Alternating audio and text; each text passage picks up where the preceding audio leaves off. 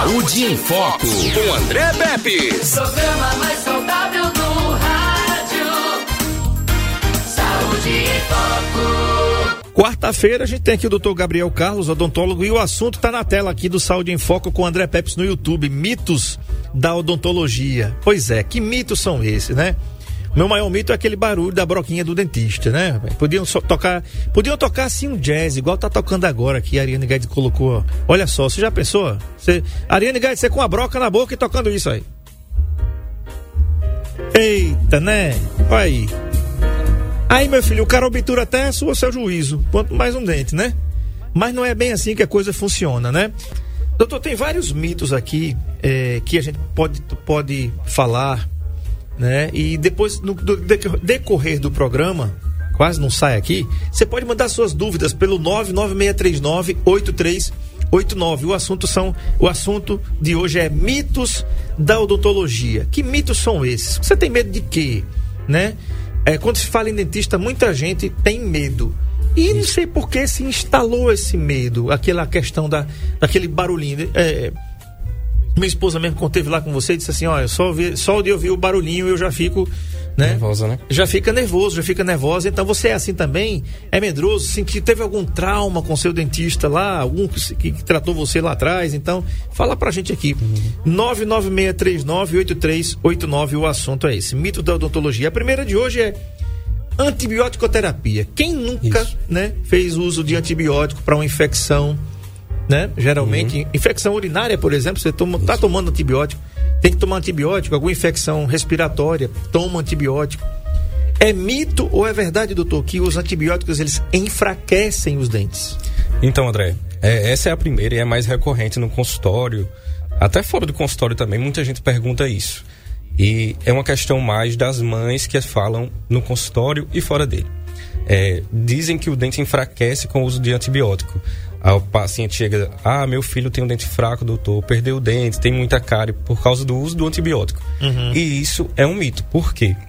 Porque aquele antibiótico que está ali, é, ele não vai afetar diretamente o dente. O que é que acontece?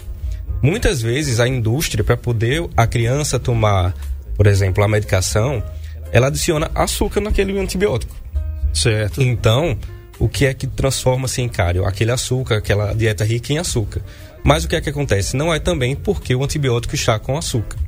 Quer dizer que naquele antibiótico que você fez a medicação ali, naquele, no seu filho, você deu o, a medicação para ele, mas muitas vezes você esquece de tirar aquele antibiótico dali do dente dele. Como? Uhum. Com a escovação.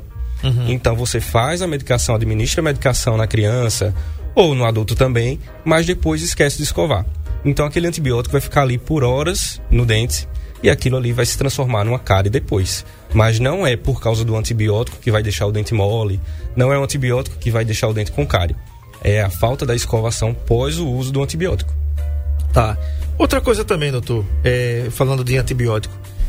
O enegrecimento, o, o escurecer do dente, né? uhum. né? O dente ficar escuro, ficar, começar a ficar meio cinza isso. Isso é fruto também do antibiótico, é uma pergunta Isso. recorrente que as pessoas uhum. dizem.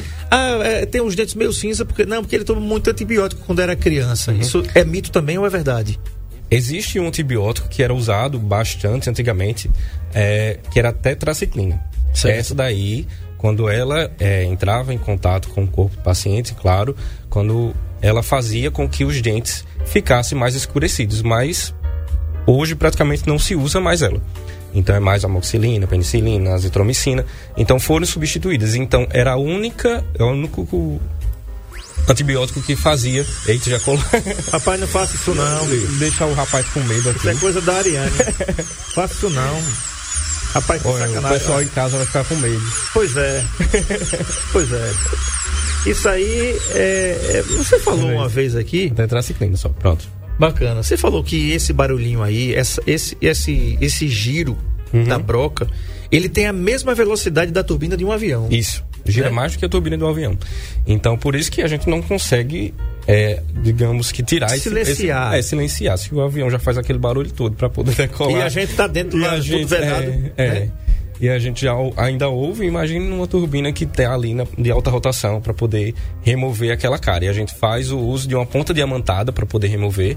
Então, naquele, naquela pontinha ali que a gente coloca, que os dentistas se- sempre falam, ó, pega a broca, é porque naquela ponta tem diamantes. Para poder cortar o esmalte do dente, que é um tecido muito mineralizado, muito duro, a gente precisa do diamante.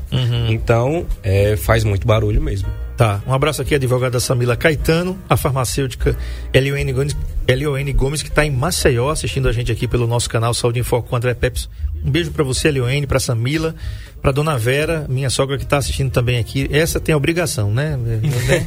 Tem- fica aí, velhinha, fica aí. Não marcado. Fica aí, é, viu? Dê o like aí, compartilha aí, tá? Doutor, com a velhice, é comum a perda dos dentes? Isso é, isso é verdade? É mito também? Ah, eu vou ficar, Uhum. né, eu vou ficar velho, vou ficar banguelo, meu filho, né, eu vou ficar falando assim. É, sempre tem. Ariane Guedes, você libera o chão pra mim, porque eu É. tô velho. E agora eu tô com uma boca murcha e mole. O que é que acontece? Também é um grande mito. Por quê? É, as pessoas associam que com o passar do tempo vai acabar perdendo os dentes. Mas a gente sempre ressalta que não. Porque se você cuida da sua dentição desde sempre, desde mais novo, você vai conseguir manter ela pro resto da sua vida. Claro que o nosso corpo vai envelhecer como um todo. Sua unha vai ficar mais enfraquecida, o cabelo, assim como todo o corpo, o dente também vai ficar mais enfraquecido. Mas isso não significa que você tenha que perder ele com o passar do tempo também. Pode ha- haver é, perda óssea, pode haver outros problemas assim que com o passar da idade, claro que vai, vai acontecer, Marco né? Aurélio. É, Marco Marco colocou tá um sorriso aí bem bonito. É, parece uma trave. É. Aí, com o passar do tempo, você realmente vai conseguir, vai ter essa, essa modificação na estrutura. Mas não significa que você vai perder o dente por você estar mais velho. Tá. 99639-8389. O assunto é mitos da odontologia com o odontólogo Gabriel Carlos está aqui com a gente. Você tem, tá com medo? Tem só porque ouviu a broquinha aí? Manda sua pergunta para cá, né? Não que a gente fique. vai tirar. Não fique, não tenha medo que, afinal de contas, hoje a odontologia tem muita tecnologia para levar para você uma novidade bacana. Você Uhum. não vai sentir dor. Tô dizendo para mim mesmo, para me autoafirmar, viu? É, não É, vai. Você não vai sentir dor. Tá Subconsciente. certo? É, Vai capta aqui, capta aqui, vai trabalhando aqui. Outra, doutor, grávida não pode fazer tratamento odontológico. Opa! Tem alguma restrição, doutor? A mulher descobriu que está grávida, Uhum. né?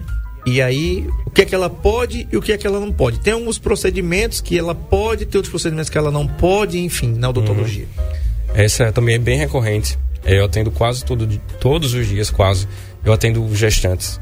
E é, a gente tem que trabalhar com essa população, com essa parcela da população, educando, porque é, geralmente as pessoas acreditam que não se deve fazer o tratamento odontológico. Mas o que é que a gente vai na- no dia a dia percebe? Na gestação, há alterações no corpo todo da mulher, certo? Então, níveis hormonais, tudo ali vai alterar. Então, a, mulher fica mais propensa a desenvolver é, problemas, tanto em, em qualquer outra parte do corpo, inflamações, então na boca também vai acontecer.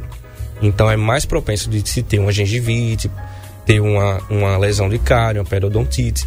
Então, o pré-natal odontológico é necessário desde o início da gravidez. Como você falou, existem procedimentos que a gente vai que vai ser eletivo, né? A gente vai escolher se vai ser feito agora ou não. Então, por exemplo, no primeiro trimestre que está sendo ali, é, o feto está se desenvolvendo, se iniciando o desenvolvimento do feto, a gente vai evitar procedimentos mais invasivos. Então, o melhor período para a gente trabalhar é no segundo trimestre.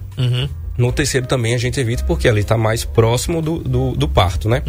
Então pode induzir a um parto prematuro, você a pessoa já com dor, ainda ter um, um tá sentindo dor de dentes e você ainda fazer um procedimento mais invasivo.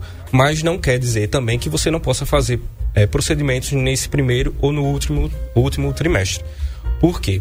É, já cansei de fazer é, cirurgia em gestante que chega para mim com, com um abscesso no dente, com um dentiqueiro doendo, ou para fazer acesso para canal também. É, porque não tem como você deixar para depois. A pessoa já tá com a dor ali. Você mandar ela para casa para tomar medicação. E aí se sobrecarregar de medicação. Até ela parir é até complicado. ela parir é complicado. Então você tem que resolver o problema imediata- imediatamente. Tá. As pessoas também acreditam que a, a grávida não pode tomar anestesia. Também é um erro também. Por quê? A grávida, quando ela vai para o parto, lá eles vão colocar a anestesia dela e muito mais do que a gente coloca no, no, no consultório. Sim. Lá a gente vai usar um tubete bem pequeno, que ali não vai gerar nenhum problema nela. Quando ela vai para lá, para a sala de cirurgia e tudo mais, ela vai receber muito mais anestésico e não é um problema. Então as pessoas têm que parar com isso. Esses dias eu fui atender uma, uma gestante, só que quando eu fui atender, ela ficou assustada, porque primeiro ela sentou aí, tava com dor, muita dor no corredor. Aí quando a gente chamou, ela sentou. Aí eu disse, vou fazer anestesia. Não sei se ela não ouviu, né? Aí eu disse, vou fazer anestesia, passei a pomada, tudo mais. Aí quando eu peguei o, a carpulha, que a gente vai fazer a anestesia, né? Aí ela segurou na minha mão. Aí disse, já falando pra você que eu sou gestante? Aí eu disse, sim, eu sei que você é gestante. Ela disse, não pode. Aí eu disse, pode sim, já foi comprovado que não tem problema nenhum. Na verdade tem que fazer, porque senão a pessoa vai sentir, eu não posso fazer o, o procedimento no cru, né? Então tem que fazer anestesia. Não existe isso. Perfeito. Já, já tem uma pergunta que... aqui da, da Lila Leopoldino, ela diz assim, boa tarde. Meu filho tem 5 anos e seu molar está nascendo. Ele precisa fazer suplementação com cálcio? Hum? Olha só. Hum. Boa tarde. Meu filho tem 5 anos e seu molar está nascendo. Ele precisa fazer suplementação com cálcio com 5 anos? Não, acredito que não. É normal. É nessa idade que vai ter a, a modificação da dentição. Então, a partir daí, vai, vai trocar os dentes, os decidos, que a gente chama de dentes de leite, pelos permanentes. Então, não é necessário fazer nenhuma suplementação. Vai ocorrer tudo normalmente.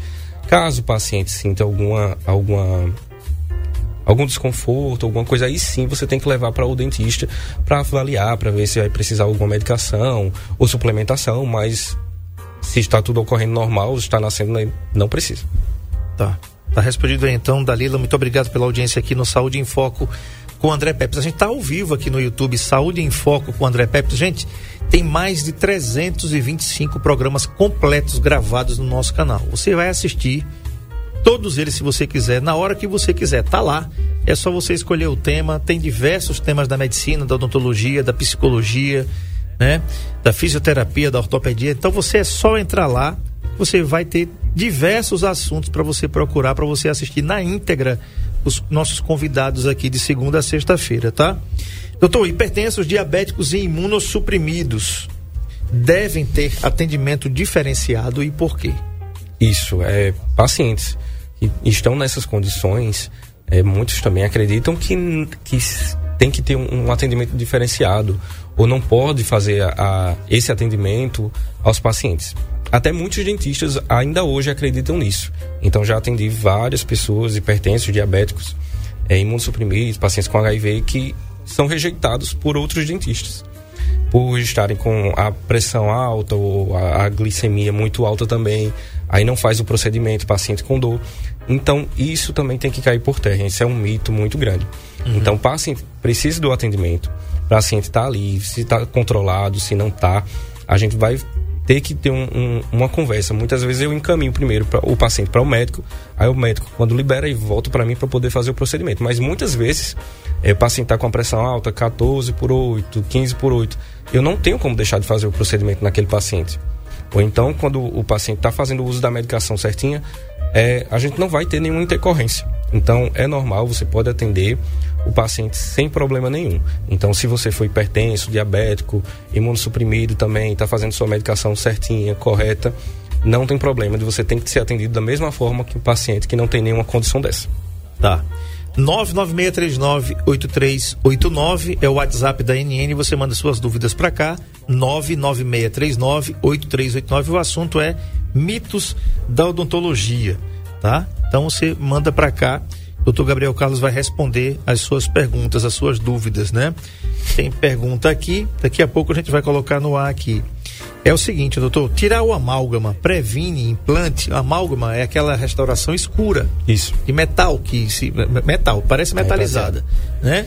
Tá? Uhum. Então, tirar, retirar ele previne o implante, doutor? Previne. O que é que acontece? Aquela restauração é, tem muito tem muito mercúrio, muita, muitas substâncias assim. E elas foram feitas nas restaurações de forma é, que ela não é adesiva ao dente, como a resina hoje. Elas são feitas de formas a se adaptar ela na cavidade. Então, para você fazer uma cárie, você tinha que remover aquela cárie e ainda fazer mais umas retenções dentro do dente para poder elas. Aí, colocaram as imagens. Para poder elas se adaptarem no dente. E o que é que acontece? Com o passar do tempo, por ela não estar colada no dente, ela vai acabar fraturando o dente. Então, se ela fraturar um pedaço da coroa, tudo bem, você tem como restaurar aí. Mas se ela for muito profunda e acabar fraturando a raiz, a única solução vai ser o implante, porque não tem como a gente recuperar a raiz. Só, só temos como recuperar é a coroa do dente. Então, se ela fraturou ela em cima, tem como remover, fazer uma restauração em resina. Mas se você tem uma, uma restauração muito grande em amálgama, ela uma, uma hora ou outra vai infiltrar, vai fraturar. Então, é melhor você prevenir removendo essa restauração do que remediar tendo que fazer um implante. Tá. É, o Regi mandou uma foto aqui, não vou colocar no ar, viu? É, Uhum. Vou colocar no ar, Marco Aurélio. Ele pergunta, ele tem uma lesão aqui no céu da Certo. boca e pergunta se isso pode ser originado por algum dente, doutor. Uhum. É, lesões assim, elas podem aparecer tanto na face, que a gente chama de face vestibular, à frente do dente, quanto no céu da boca também. Então, provavelmente, essa lesão assim, me parece, não tenho como ver o diagnóstico realmente, né? Fazer os testes para que a gente faz no consultório. Mas, geralmente, são bactérias que estão ali infiltradas em cima da raiz do dente. Então, provavelmente, aí teria que ser feito um acesso para se fazer um procedimento de endodontia, que seria o canal do dente. Tá. Escovar os dentes em casa é o suficiente para não ter problemas? Ou seja, o indivíduo sai de manhã para trabalhar, aí não leva a escova para o local de trabalho durante o meio-dia e chega em casa vai escovar o dente somente à noite. Pode isso, Renan? É, é, como é, é como é que o cara, o cara chama lá na Arnaldo? Pode isso, Arnaldo? É, as pessoas têm esse costume, ah, não tenho nenhum problema, não tenho nenhuma cara, não tenho nada, então não vou mais pro dentista. O que é que acontece? Existem problemas que estão não visíveis ali, aparentemente, para você. Então, por que a gente fala que mesmo que você não tenha nada, você não esteja sentindo nada, você deve ir para o dentista? Porque existem problemas, por exemplo, placa bacteriana, que estão subgengivais, então abaixo da gengiva. Então a gente tem que avaliar no dentista se existem esses problemas, não só esses problemas aparentes, também como problemas que você possa não estar enxergando. Por exemplo, o rapaz que mandou a foto aqui é um- uma condição que está lá no céu da boca dele. Então, se ele não tivesse visto, como é que o dentista ia avaliar? Se tem alguma alteração também na gengiva, se tem na mucosa, se tem é, ao lado da boca, embaixo da língua. Então, a gente não avalia só o dente, a gente avalia o paciente como um todo. Então, a gente tem que avaliar todo o paciente, é, todo o sistema que a gente fala estomatognático. Então, tudo isso tem que ser avaliado pelo dentista para a gente prevenir que você não tenha problemas futuros. Tá, tá respondido aí. 9 9639-8389. Ariane tem uma mensagem aí, final 6170. Tá? Eu acho que é o mesmo, é o Regi que mandou uma mensagem aqui, 996398389. Tá? Você pode mandar suas dúvidas para cá, são mitos da odontologia. Tiradas as suas dúvidas aqui pelo Dr. Gabriel Carlos, odontólogo, que está aqui com a gente para tirar todas essas dúvidas a, a, da gente agora. E a hora é agora mesmo de você perguntar tudo que você quiser para realmente dirimir todas as dúvidas. A gente já ouviu aqui que a broca não tem como ser mais silenciosa porque tem um alto giro, uma alta rotação, gira mais que uma turbina de avião e olha que dentro do avião a gente está num ambiente assim fechado, ninguém ouve a turbina do avião funcionando com, com as portas abertas. Já, já prestou atenção nisso, né? Você ouve muito pouco quando você está lá dentro. Você ouve mais no aeroporto quando você está dentro do, do avião. É incrível né, aquilo ali.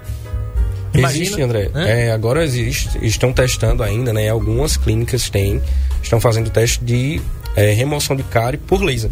Então, o que seria uma alternativa para não ter barulho seria do laser. Mas aí também ela só vai atingir a cárie. Então, não tem como preparar o dente todo, ela só vai atingir realmente a cárie. Então, estão estudando para poder ver se a gente consegue popularizar também o laser para substituir essa broca que faz barulho. Então, a gente tem como remover hoje já, já está em estudo, para remover com laser. Já, já teve acesso, doutor, a essa Hum. tecnologia? Já teve acesso? Por aqui não. E vai ter dor? Hã? Vai ter dor? Não, tem que fazer anestesia da mesma forma. Então a gente vai remover, claro, o dente ali. Quando você tem uma cárie, o dente fica exposto ao meio bucal e a, a- os túbulos dentinários onde fica a inervação do dente. Então, de uma forma ou outra, você tem que fazer anestesia para o paciente não sentir. O que vai mudar vai ser a forma que a gente vai remover aquele tecido cariado dali. Então, você não vai ter aquela broca fazendo barulho, aquela, aquela, aquele incômodo que o paciente sente, né? Mas vai ter o laser removendo ali aquela cárie. Tá. Você falou em anestesia e uma dúvida que as pessoas podem estar em casa e podem estar perguntando aqui. é, pode estar pensando aqui. Existe anestesia mais forte, anestesia mais fraca quando se fala de odontologia? Sim, é, a gente vai indicar de acordo com a necessidade de cada procedimento. Então, procedimentos mais simples, a gente tem até anestesia com vasoconstrictor, sem vasoconstrictor. É, por exemplo, a mais comum é a lidocaína, que é, é, a comum que a gente pode usar em todos os pacientes. Geralmente usa em gestante, em paciente diabético, hipertenso. Porque ela, e ela vai ter um, um, um tempo menor de, de duração. Uhum. Então a gente consegue fazer procedimentos mais rápidos com esse tipo de anestesia. Então, se eu quero um, uma cirurgia que o paciente só precise daquele, daquela anestesia só naquele local ali, eu uso a lidocaína, por exemplo. Se eu quero fazer uma cirurgia que o paciente vai, que a gente vai precisar é, remover um, algum tecido, cortar osso, remover gengiva, então preciso de uma anestesia mais potente. Então, vou usar outra como a articaína que ela vai durar muito mais tempo, porque o paciente ali, depois de fazer o procedimento com cirurgia, e claro que ele vai sentir um desconforto um pouquinho depois. Então, para evitar que ele sinta esse desconforto, eu preciso de uma anestesia que dure muito mais tempo. Então, vou usar outra, a, a articaína, que é muito mais forte do que ela. E também existem outras, outras, outros anestésicos que a gente vai usar em ambulatório e em ambiente hospitalar também, que vão durar mais tempo. Ok. Doutor Gabriel, a gente estava fazendo uhum. uma série de perguntas aqui Isso. sobre essa questão da, dos mitos da odontologia. E assim, as bactérias da boca podem ir para o coração. Será que é mito ou é verdade? Tem futuro isso aí? Tem, será? Né? Será? Será que vai? Né? Então, tem uhum. alguma doença? Pode baixar o BG, Sérgio Paulo, um pouquinho. Aí tá massa, joiado demais. Uhum. Muito bem. Então, essas bactérias da boca, elas podem ir para o coração, doutor, e por quê? Isso. Na verdade, isso não é um mito, isso é uma verdade. É, as bactérias, é, é na nosso meio bucal, ela existem milhares de bactérias, colônias de bactérias, mas que são importantes para a nossa saúde.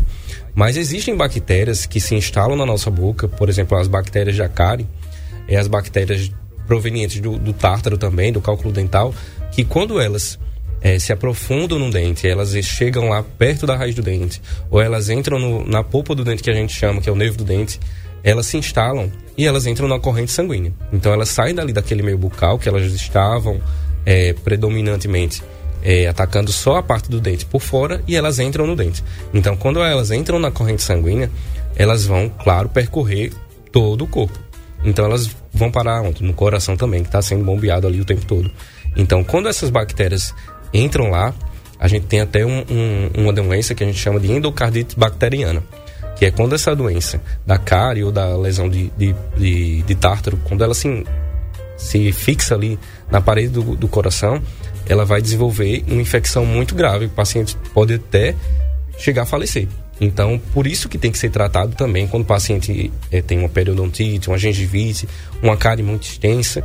Então, ou algum canal para fazer que as pessoas a, acabam deixando para lá de fazer é, o canal essas bactérias, se estão ali presentes, elas vão percorrer o seu corpo. Então tem que cuidar bastante. O que é que acontece bastante? Como eu falei agora esse do canal, é uma, uma coisa muito recorrente é, são bolinhas que aparecem em cima do dente, como por exemplo desse colega que mandou a foto. Uhum. Então você apareceu uma bolinha em cima do seu dente. Ali quer dizer que tem alguma secreção, tem bactérias ali instaladas. Aí você fez uso de uma medicação, antibiótico, um anti-inflamatório, alguma coisa assim em casa mesmo, para poder ela sumir. Sumiu. Aí você vai, ah, então já melhorou, não vou pro dentista, não vou fazer nenhum tratamento. Aí daqui a pouco ela volta de novo, aí vai tomar medicação de novo. Aquilo ali vai evoluir. Então você tem que tratar o mais rápido possível. Apareceu qualquer é, alteração no seu dente, procure o dentista. A bactéria vai ficar resistente ao uso do antibiótico? Vai ficar resistente. Né? Aí é. ela, ele, o antibiótico deixa de, de, de funcionar. funcionar. Simples uhum. assim, né? Doutor, é, outra coisa, a Ariane Guedes me perguntou aqui o seguinte. Pergunta ao doutor Gabriel André, como é que a gente faz? Eu, preciso, eu quero fazer um clareamento, mas eu tenho restaurações de amálgama. Aquelas que o Marco Aurélio colocou uhum. ali na tela, aquelas de.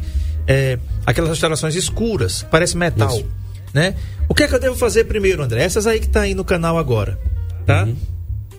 É, aí ele, ele, ele perguntou, ela perguntou o seguinte: André, eu preciso remover para colocar resina para fazer o clareamento ou não tem nada a ver? Não preciso remover? É, em alguns casos, é, não, é não é necessário remover.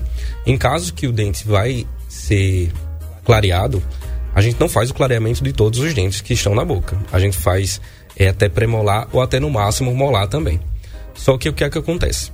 Essas restaurações, geralmente, como eu falei é, lá na parte da, da troca do amálgama, elas estão infiltradas por baixo. Pode ser que ela tenha lá, você tenha 40 anos com essa restauração, mas ela tem alguma infiltração, ela tem alguma fratura, microfratura lá embaixo do dente.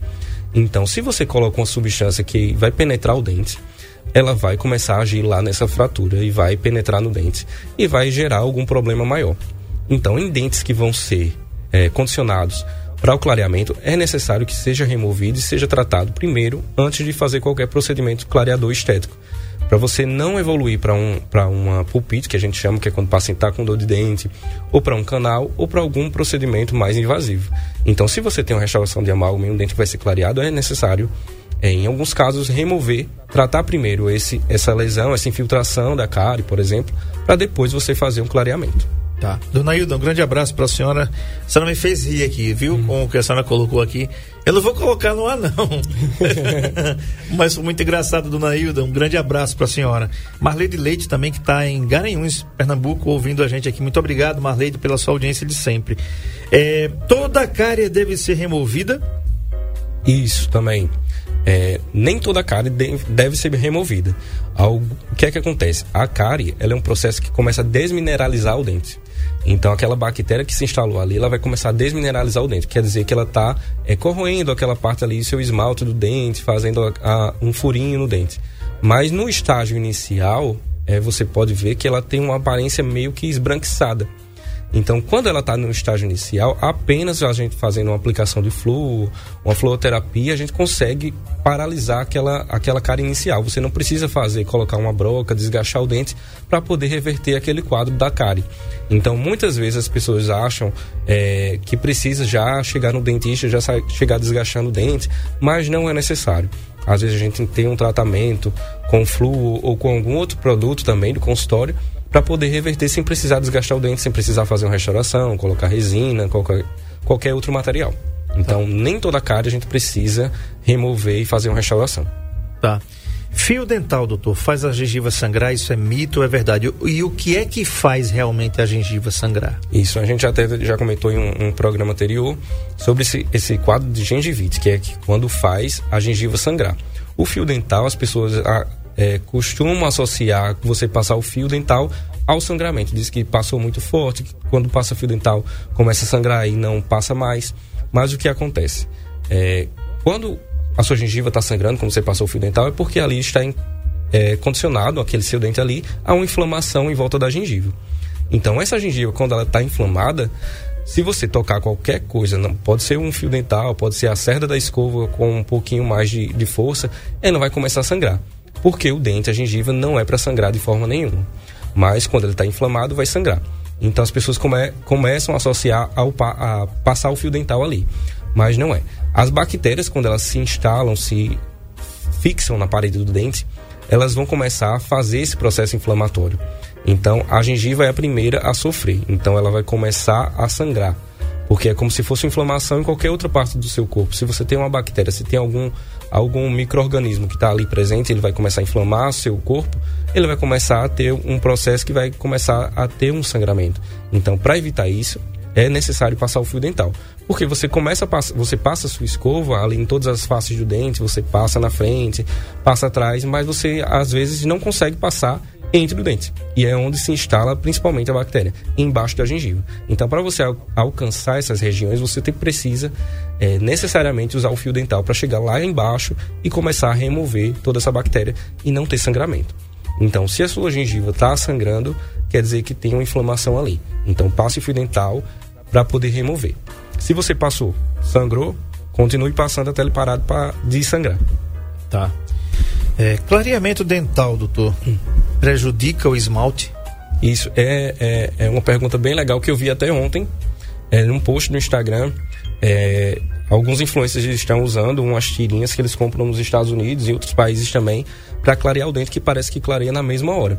Só que ali é proibido, até no Brasil, a Anvisa não liberou aqui, uhum. porque acaba prejudicando o dente. Se você for ver lá as pessoas nos comentários, elas vêm dizendo, ah, eu quero isso, quero muito, não sei o quê. Mas tem outras pessoas que usaram dizendo, ah, eu importei, minha mãe trouxe de fora. Eu usei, mas deu muita sensibilidade no meu dente. Meu dente ficou depois que eu usei não é mais a mesma coisa, eu tenho muita sensibilidade. Então, aparentemente ali você usou mas ele vai acabar, vai atacar o seu esmalte de uma forma muito forte que vai fazer com que ele fique muito sensível. Então, por que, que a gente indica que você faça no dentista? Não é porque o dentista está querendo ganhar seu dinheiro a qualquer custo, não é isso. É porque isso é um tratamento que vai mexer com a sua saúde. Então, a gente tem que avaliar o, qual é a porcentagem que a gente vai utilizar do gel clareador, qual vai ser a técnica que a gente vai utilizar, se você pode utilizar em casa, se você tem que fazer no consultório necessariamente, para poder não haver danos à estrutura do seu dente. Porque se você faz assim, em produtos que foi vendido, ou produtos que tem Mercado Livre, ou, ou receitas que você viu na internet, você vai acabar de uma forma ou outra prejudicando a si mesmo. Tá, tá respondido aí. É, outra, outro daqui todo o siso, aqueles dentes lá de trás, todos eles precisam ser extraídos. Isso O é dente- mito também, é verdade? o dente siso. do juízo. É. Todo, mundo, todo mundo fala. É, não necessariamente. Isso é um mito também, que todo siso deve ser extraído. O que é o siso? É um dente supranumerário. Algumas pessoas têm e algumas pessoas não têm. É, a gente fala mais de processo evolutivo, algumas pessoas já nascem sem um siso. Antigamente ele era muito utilizado pela a, a humanidade, antigamente precisava de dentes a mais para poder mastigar, mas aí foi evoluindo foi até o ponto que não precisou mais. Então, o siso, se ele não está incomodando, se ele não está gerando dor de cabeça, se não está inflamando sua gengiva, ele não precisa ser extraído. Ele vai estar lá quietinho no lugar dele. Então, se ele nasceu, se ele está na posição certa, não precisa. Agora, se ele estiver lá em uma posição errada, causando inflamação na sua gengiva, ele tem que ser removido sim. Porque ele pode prejudicar o dente, realmente ele, o siso, ali causando inflamação, uma dor de dente, e os dentes vizinhos também. Por exemplo, se um siso ele está deitado, ele vai começar a empurrar aquele dente que está na frente dele. E nessa de empurrar aquele dente que está na frente dele, ele vai acabar desgastando aquele dente que está na frente dele e ainda podendo causar uma cárie ali naquele dente. Então, no lugar de você perder só o siso, você vai perder o siso e o dente da frente. Então, muitas vezes é necessário remover sim o siso. Mas nem todo siso tem que ser removido. Tá. Outra aqui. Facetas em resina desgastam o dente? Isso. É, também é um mito, porque a gente precisa avaliar a necessidade do paciente. Paciente que quer estética, geralmente já, já acredita que vai sair desgastando todos os dentes para ficar com o dente bonito, branco. E não é assim. As facetas, a gente tem dois materiais para se fazer faceta. Tem a resina composta e tem a porcelana. Na porcelana, para poder a gente colocar um material como a porcelana, a gente precisa realmente fazer um preparo minimamente invasivo para poder fazer aquele ajuste, deixar um dente com, com uma angulação melhor, com harmonização melhor, com anatomia mais bonita. Mas na resina a gente não precisa. Então, se for uma faceta em porcelana, realmente a gente precisa fazer um preparo e desgastar um pouquinho o dente. Mas se for uma faceta em resina, a gente não precisa fazer esse desgaste. A gente vai apenas acrescentar resina ali na face do dente. Então a gente consegue fazer um contorno melhor, a gente consegue fazer anatomia sem precisar desgastar dente. Certo? Tá falado aí. 99639-8389, tá? Eu fiz a sua pergunta sim, Ariane Guedes. Ela tá perguntando aqui. Fiz sim, você Perdeu. Tá vendo? Você perdeu. Vai ter que ouvir o programa todinho aqui, né? Que a gente mandou a resposta assim para você, tá? Então tá gravado aí. E o doutor disse que às vezes não, às vezes não é necessário você remover o amálgama para fazer as suas, as suas, o seu clareamento não, tá? É preciso, é preciso, cada caso é um caso, tem que verificar primeiro. É, doutor, não pode fazer canal em dente de leite. Isso é mito ou é verdade? Isso é um mito e um mito bem grande. É, as pessoas acabam pedindo para extrair o dente da criança, muitas vezes, porque é, acha que vai ser melhor. Ah, porque é só um dente de leite, a gente não vai influenciar em nada. Pelo contrário, influencia em muita coisa sim. É, quando você tem aquele dente ali, aquele dente de leite, dente decíduo, ele está mantendo espaço para o dente permanente.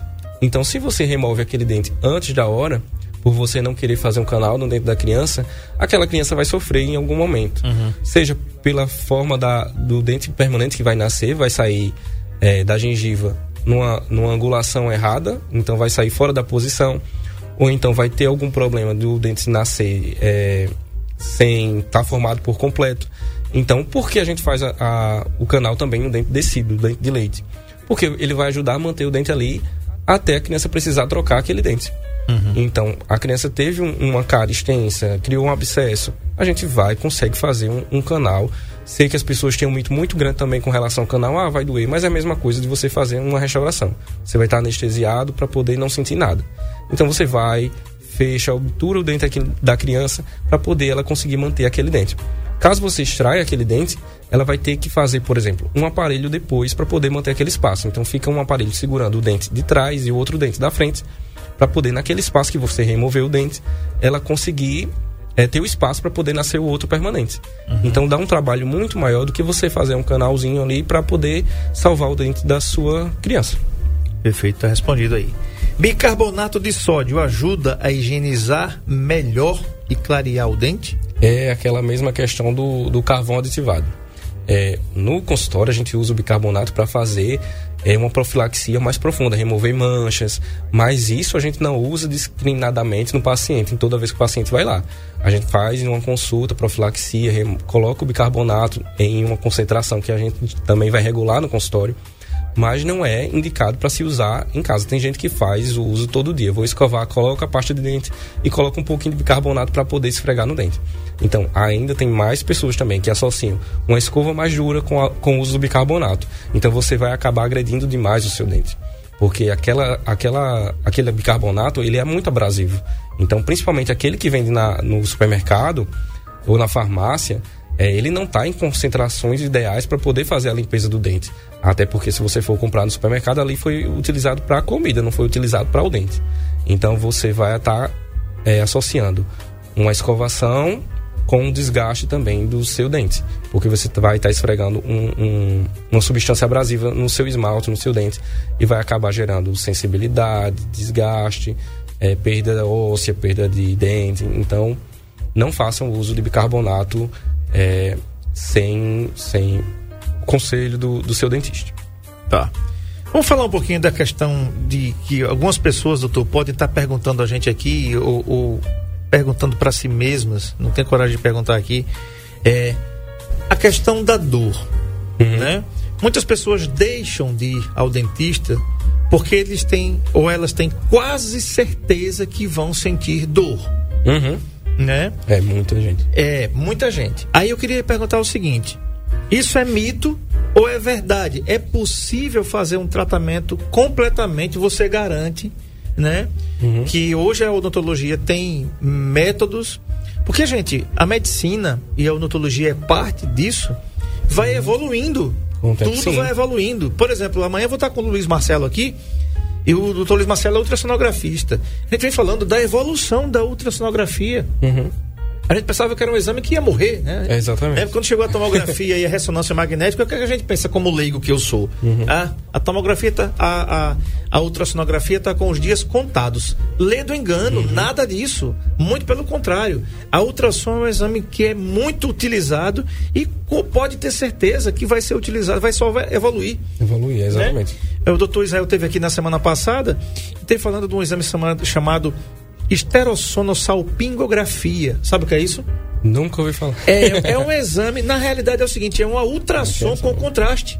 Uhum. É uma ultrassom com contraste. É a mulher que faz, né? Pra ver como é que tá ali as trompas, se, se as trompas estão liberadas, se o caminho está livre ali, né? Uhum. E ele, ele coloca um, um, como se fosse uma espuminha via, é, via uretral, uhum. né? Na mulher.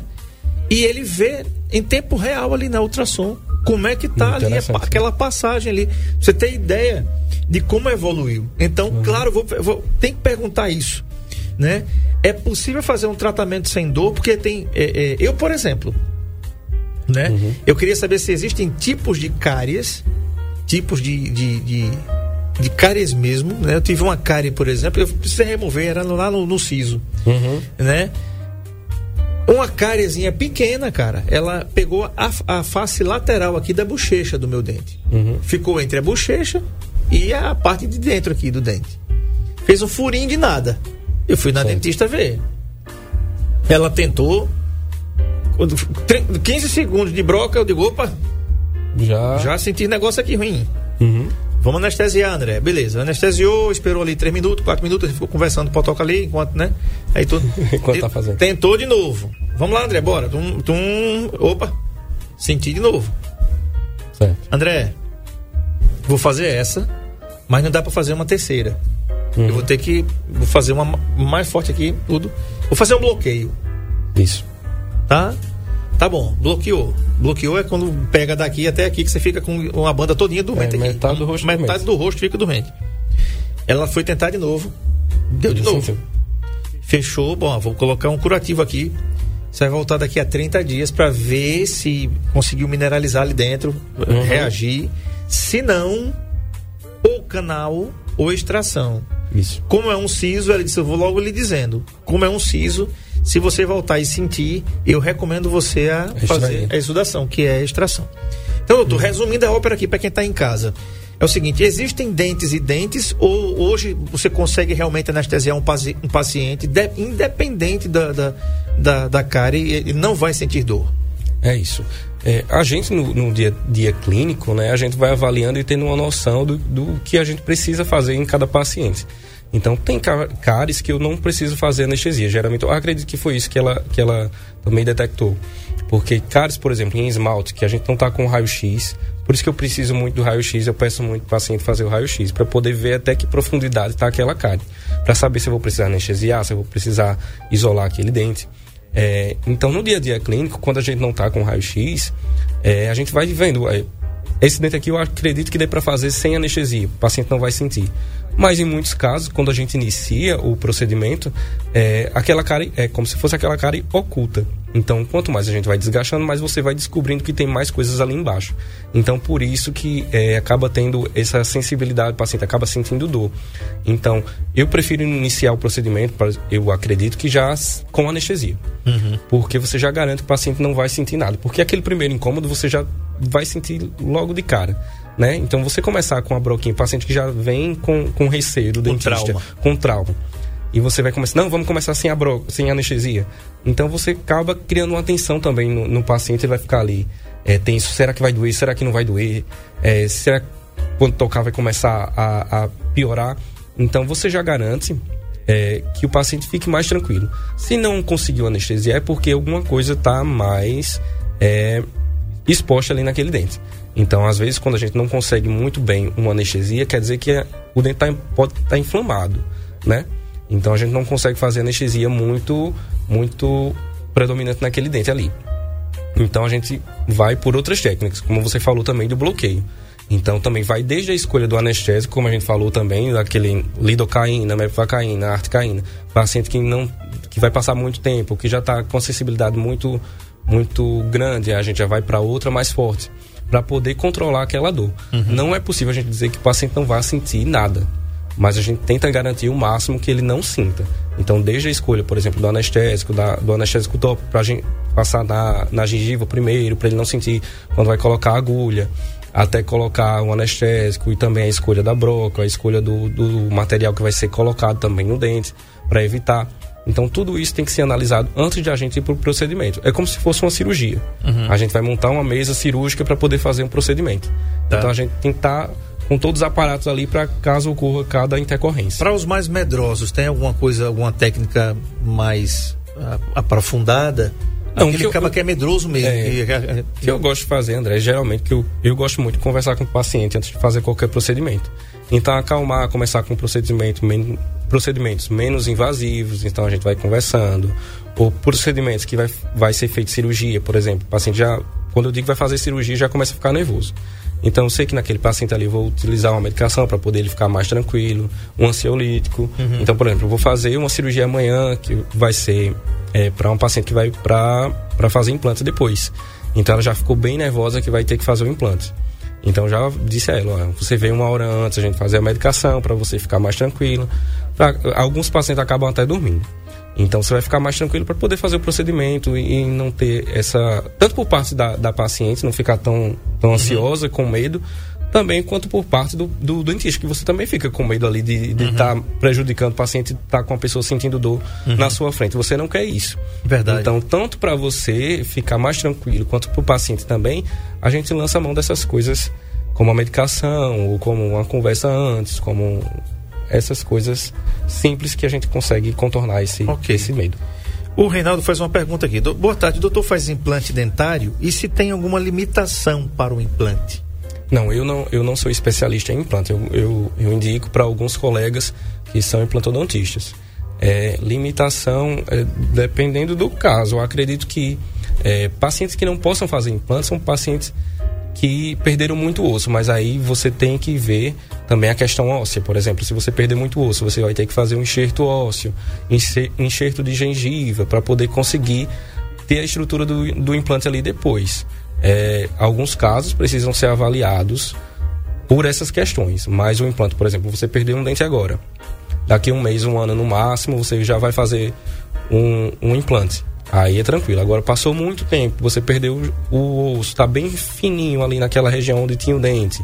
Então, ali você precisa passar por alguns processos antes, como por exemplo esses que eu falei, o enxerto ósseo, enxerto de gengiva, para poder fazer o procedimento de implante. Então, acredito que seja nessa nessa questão que ele falou. Tá bom, tá falado aí. Conversei com o doutor Gabriel Carlos, odontólogo. Ele atende aqui em Arapiraca. Você pode marcar. Você tem dúvidas, né? Uhum. Sobre esses diversos assuntos que a gente falou aqui. Então você vai ligar para. É, é Edna, né? É Edna. Sua atendente lá. O telefone é 99951 4376. Você pode marcar a sua avaliação, gente, pelo WhatsApp. 99951 4376.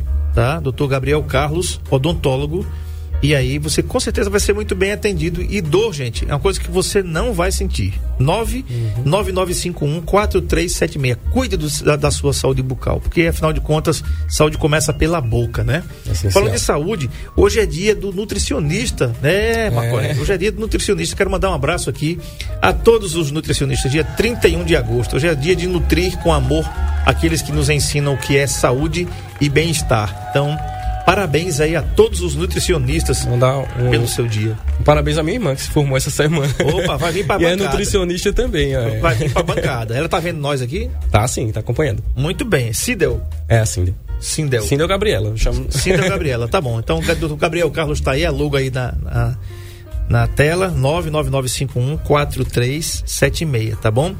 Doutor, muito obrigado por ter vindo aqui Eu mais uma agradeço, vez, né? Foi muito bacana ter essas dúvidas aqui uhum. e outras virão. Outros programas virão para a gente falar aqui de saúde bucal, problemas relacionados à saúde bucal. Tem muita coisa para a gente desbravar aqui ao longo ainda desse 2022. Tá bom? Muito obrigado mais uma vez, amigo. e até a próxima. Foi mais. Fiquem todos com Deus. Se ele permitir, amanhã a gente está de volta. Tchau.